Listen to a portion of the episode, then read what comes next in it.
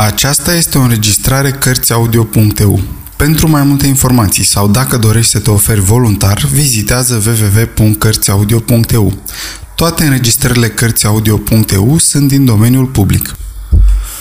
Jules Verne Insula misterioasă, partea 1, capitolul 10 O invenție a inginerului Problema care îl preocupă pe Cyrus Smith Plecarea spre munte Pădurea Pământ vulcanic Tragopanii Muflonii Primul platou Așezarea pentru noapte Vârful conului Câteva clipe mai târziu, cei trei vânători se găseau în fața unei vetre în care ardea focul.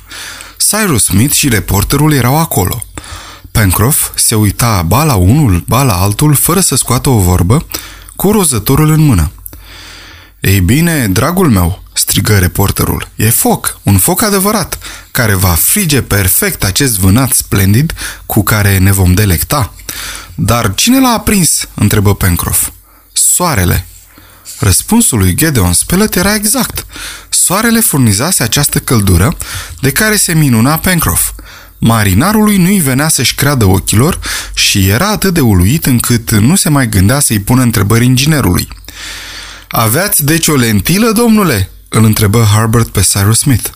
Nu, băiatule," răspunse acesta, dar am fabricat una." și arătă aparatul care îi slujise drept lentilă. Erau pur și simplu sticlele pe care le luase de la ceasul reporterului și al lui.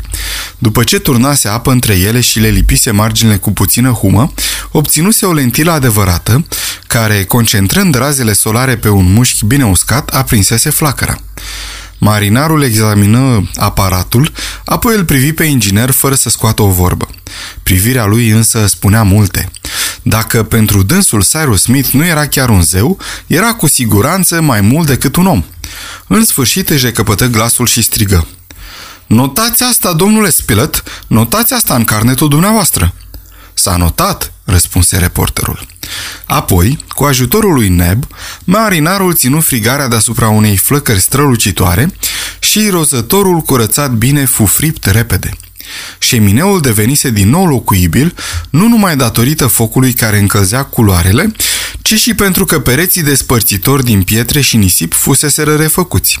După cum se vede, inginerul și tovarășul său își folosiseră bine ziua. Cyrus Smith își recăpătase aproape în întregime puterile și le pusese la încercare urcând pe platoul superior. Din acest loc, Ochii săi, obișnuiți să aprecieze înălțimele și distanțele, priviră mult timp conul pe al cărui vârf voia să ajungă a doua zi. Muntele, aflat la aproximativ 6 mile spre nord-vest, îi se părea că măsoară 3500 de picioare deasupra nivelului mării. În consecință, privirea unui observator, plasat în vârful lui, putea parcurge zarea pe o rază de cel puțin 50 de mile – era deci de presupus că Cyrus Smith va soluționa cu ușurință problema continent sau insulă, căreia, din motive îndreptățite, îi dădea întâietate față de toate celelalte. Cinară mulțumitor. Carnea de rozător fu declarată excelentă. Sargasele și migdalele de pin completară masa, în timpul căreia inginerul vorbi puțin. Era preocupat de proiectele pentru a doua zi. O dată sau de două ori, Pencroff dădu câteva sugestii despre ceea ce ar trebui să facă, dar Cyrus Smith, care era evident un spirit metodic, se mulțumi să dea din cap. Mâine, repetă el, vom ști cum stăm și vom acționa în consecință. După ce terminară masa, câteva grămezi de lemne fură aruncate în vatră și oaspeții șemineului, inclusiv credinciosul top, căzură într-un somn adânc. Niciun incident nu tulbură această noapte liniștită și a doua zi, la 29 martie, se treziră vioi și bine dispuși, gata să pornească în excursia care urma să le hotărască soarta. Totul era pregătit pentru drum. Resturile rozătorului îi puteau hrăni încă 24 de ore pe Cyrus Smith și pe tovarășii săi. De altfel, sperau să se aprovizioneze și pe parcurs. Deoarece sticlele de la ceasul inginerului și al reporterului fusese răpuse la loc, Pencroff arse o bucată de pânză care trebuia să slujească dreptească. Cremenea, desigur, nu putea lipsi pe aceste terenuri de origine vulcanică. Era ora șapte și jumătate dimineața, când exploratorii, înarmați cu bâte, părăsiră șemineul. Urmând sfatul lui Pencroff, o luară pe drumul străbătut mai înainte prin pădure, chiar dacă urmau să se întoarcă prin altă parte. Era și calea cea mai directă pentru a ajunge pe munte. Înconjurară deci unghiul sudic și urmară malul stâng al râului, pe care îl părăsiră în punctul unde cotea spre sud-vest. Cărarea deja croită mai înainte sub copacii veșnic verzi fu regăsită și la ora 9 Cyrus Smith cu tovarășii săi ajunseră la liziera apuseană a pădurii. Solul, până aici puțin accidentat, mai întâi mlăștinos, apoi uscat și nisipos, prezenta acum o pantă ușoară care urca de la litoral către interiorul ținutului. Zăriră câteva animale, gonind printre copacii bătrâni. Top le stârnea fugărindu-le, dar stăpânul său îl chema imediat înapoi, căci nu era acum momentul potrivit să le urmărească. Poate mai târziu. Inginerul nu era omul care să se lase abătut de la țintă. N-am greșit afirmând că el nu cerceta ținutul, nici relieful lui, nici produsele sale naturale. Singurul său obiectiv era muntele pe care vrea să-l urce și mergea întins într-acolo. La ora 10 făcură un popas de câteva minute. La ieșirea din pădure, li se înfățișe în față ochilor sistemul orografic al ținutului. Muntele era alcătuit din două conuri. Primul, retezat la o înălțime de aproximativ 2500 de picioare, era susținut de contraforturi ciudat ramificate, ca ghearele unei uriașe păsări de pradă, înfipte în pământ. Între aceste contraforturi se scobiseră văi strâmte, unde erau împrăștiate pâlcuri de arbori ce se înălțau până la partea retezată a primului con. Vegetația părea mai rară în partea nord-estică a muntelui și se observau acolo dâre destul de adânci, care erau probabil scurgeri de lavă. Pe primul con era așezat un al doilea con, ușor rotunjit la vârf și care stătea nițel înclinat. Semăna cu o uriașă pălărie rotundă, pusă cam pe o ureche.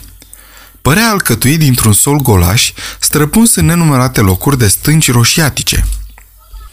Trebuiau să ajungă în vârful celui de-al doilea con și creasta contraforturilor oferea cel mai bun drum pentru a sui până acolo. Ne aflăm pe un teren vulcanic, spuse Cyrus Smith și tovarișii săi, urmându-l, porniră să urce încetul cu încetul pe coasta unui contrafort, care, având un relief mai sinuos și deci mai ușor de parcurs, ducea până la primul platou. Ridicăturile de pământ erau numeroase în acest loc, pe care în mod evident forțele vulcanice îl zguduiseră puternic. Aici și colo se vedeau blocuri de stâncă neregulate, numeroase sfărmături de bazalt, piatră ponce, obsidiene. Aici se înălțau în pâlcuri izolate aceleași conifere care, câteva sute de pași mai încolo, în adâncul trecătorilor strâmte, formau zone dese, aproape de nepătruns pentru razele soarelui. În timpul primei părți a urcușului pe povârnișurile inferioare, Herbert atrase atenția asupra urmelor care indicau trecerea recentă a unor animale mari, poate chiar fiare sălbatice. Aceste animale ne vor ceda oare de bunăvoie domeniul lor?" spuse Pencroff. Lasă, răspunse reporterul care vânase tigri în India și lei în Africa. Vom vedea noi cum să ne descotorosim de ele. Până atunci însă să fim în gardă. Între timp continuau să urce încetul cu încetul. Drumul era lung și plin de cotituri și obstacole ce trebuiau ocolite. De asemenea, pe alocuri pământul dispărea brusc și exploratorii se trezeau la marginea unor prăpăstii adânci pe care trebuiau să le înconjoare. Făceau cale întoarsă pentru a găsi o cărare accesibilă și asta le cerea timp și eforturi în plus. La amiază, când micul grup făcu popasul pentru prânz, la poalele unui pâlc mare de brazi, lângă un pâriaș care curgea în cascade, se aflau abia la jumătatea drumului față de primul platou, unde aveau să ajungă după toate probabilitățile abia la căderea nopții. Din acest punct, orizontul mării se lărgea mult, dar pe dreapta privirea fiind oprită de promontoriul ascuțit din sud-est, nu puteau aprecia dacă nu cumva coasta se lega printr-o cotitură bruscă de vreun pământ îndepărtat. La stânga, raza vizuală cuprindea câteva mile în plus către nord. Totuși, ținutul din nord-vest, din punctul pe care îl ocupau exploratorii, era tăiat brusc de muchea unui contrafort bizar cioplit, care lua forma unei puternice arcade a conului central. Deci nu se putea afla încă nimic în legătură cu problema care îl preocupa pe Cyrus Smith. La ora 1 continuară urcușul. Trebuiau să meargă de-a curmezișul către sud-vest și să pătrundă din nou în crângurile destul de dese. Acolo, la adăpostul copacilor, zburau de colo-colo mai multe perechi de galinacee din familia fazanilor. Erau tragopani, împodobiți cu o gușă cărnoasă care le atârna în dreptul gâtlejului și cu două moțuri subțiri, cilindrice, înfipte deasupra ochilor. La aceste păsări de mărimea unui cocoș, femeia avea penele de culoare uniformă, brună, în timp ce masculul îți lua ochii cu penajul său cu pete mici și albe. Gedeon Spilett răpuse cu o piatră aruncată cu putere și dibăcie pe unul din acești tragopani pe care Pencroff, flămând din cauza aerului tare, îl privi cu poftă. Părăsind desișul, alpiniștii noștri, ajutându-se unul pe altul, urcară pe o întindere de 100 de picioare, un povârniș foarte abrupt și ajunseră la un etaj superior, acoperit cu puțini arbori, al cărui sol avea o înfățișare vulcanică. Erau nevoiți să revină acum spre est, urmându-și drumul în serpentină pentru a sui mai ușor pantele foarte abrupte, încât trebuia să-ți alegi cu grijă locul înainte de a pune piciorul. Neb și Herbert mergeau în frunte, iar Pencroff încheia șirul. Între ei se aflau Cyrus Smith și reporterul. Animalele care hălăduiau pe aceste înălțimi și urme erau berechet. Trebuie să fi făcut parte din rasa celor cu patru picioare iuți și spinarea mlădioasă, a caprei negre sau a unei familii înrudite. Se zăriră câteva, dar nu erau cele la care se aștepta Pencroff, care la un moment dat exclamă sunt oi! Se opriră cu toții la 50 de pași de o jumătate de duzină de animale înalte, cu coarne puternice arcuite spre spate și teșite la vârf, cu blâna lânoasă, ascunsă sub niște peri lungi mătăsoși de culoare roșcată. Nu erau oi obișnuite, ci un soi răspândit mai ales în regiunile muntoase ale zonelor temperate, pe care Harbert le numi mufloni. Au ce zvârte și colete?" întrebă marinarul. Da, răspunse Harbert. Ei bine, atunci sunt oi, făcu Pencroff. Stând nemișcați între pietroaiele de bazalt, muflonii îi priveau uimiți, de parcă ar fi văzut pentru prima dată bipezi umani. Apoi, sperindu-se brusc, dispărură sărind peste stânci. La revedere!"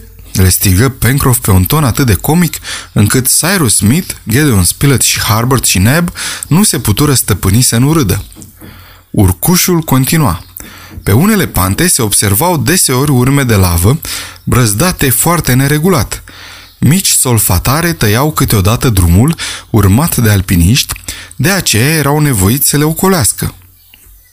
În câteva puncte, sulful se depusese sub formă de cristale solidificate în mijlocul materiilor care preced în general scurgerea lavei, granule silicioase cu forme neregulate, puternic calcinate și o cenușă albicioasă alcătuită dintr-o infinitate de cristale mici de feldspat. În apropierea primului platou format din trunchiul retezat al conului inferior, urcușul deveni mai greu. În jurul orei 4 trecură de ultimii copaci.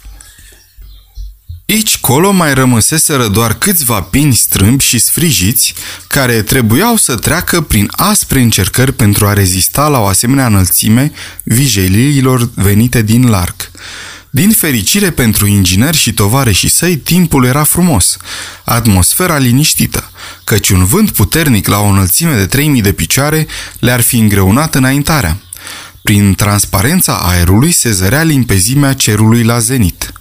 O liniște desăvârșită domnea în jurul lor nu mai vedeau soarele, ascuns de vastul ecran al conului superior care acoperea pe jumătate orizontul spre vest și a cărui umbră uriașă, întinzându-se până la litoral, creștea pe măsură ce astrul luminos cobora pe făgașul său zilnic.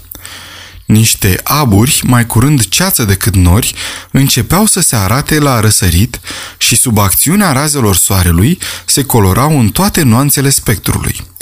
Numai 500 de picioare îi mai despărțeau pe exploratori de platoul la care vroiau să ajungă pentru a-și încropi acolo un adăpost de noapte. Însă aceste 500 de picioare crescură la mai mult de 2000 din pricina ocolișurilor pe care trebuiau să le facă. Parcă nici nu mai călcau pe pământ.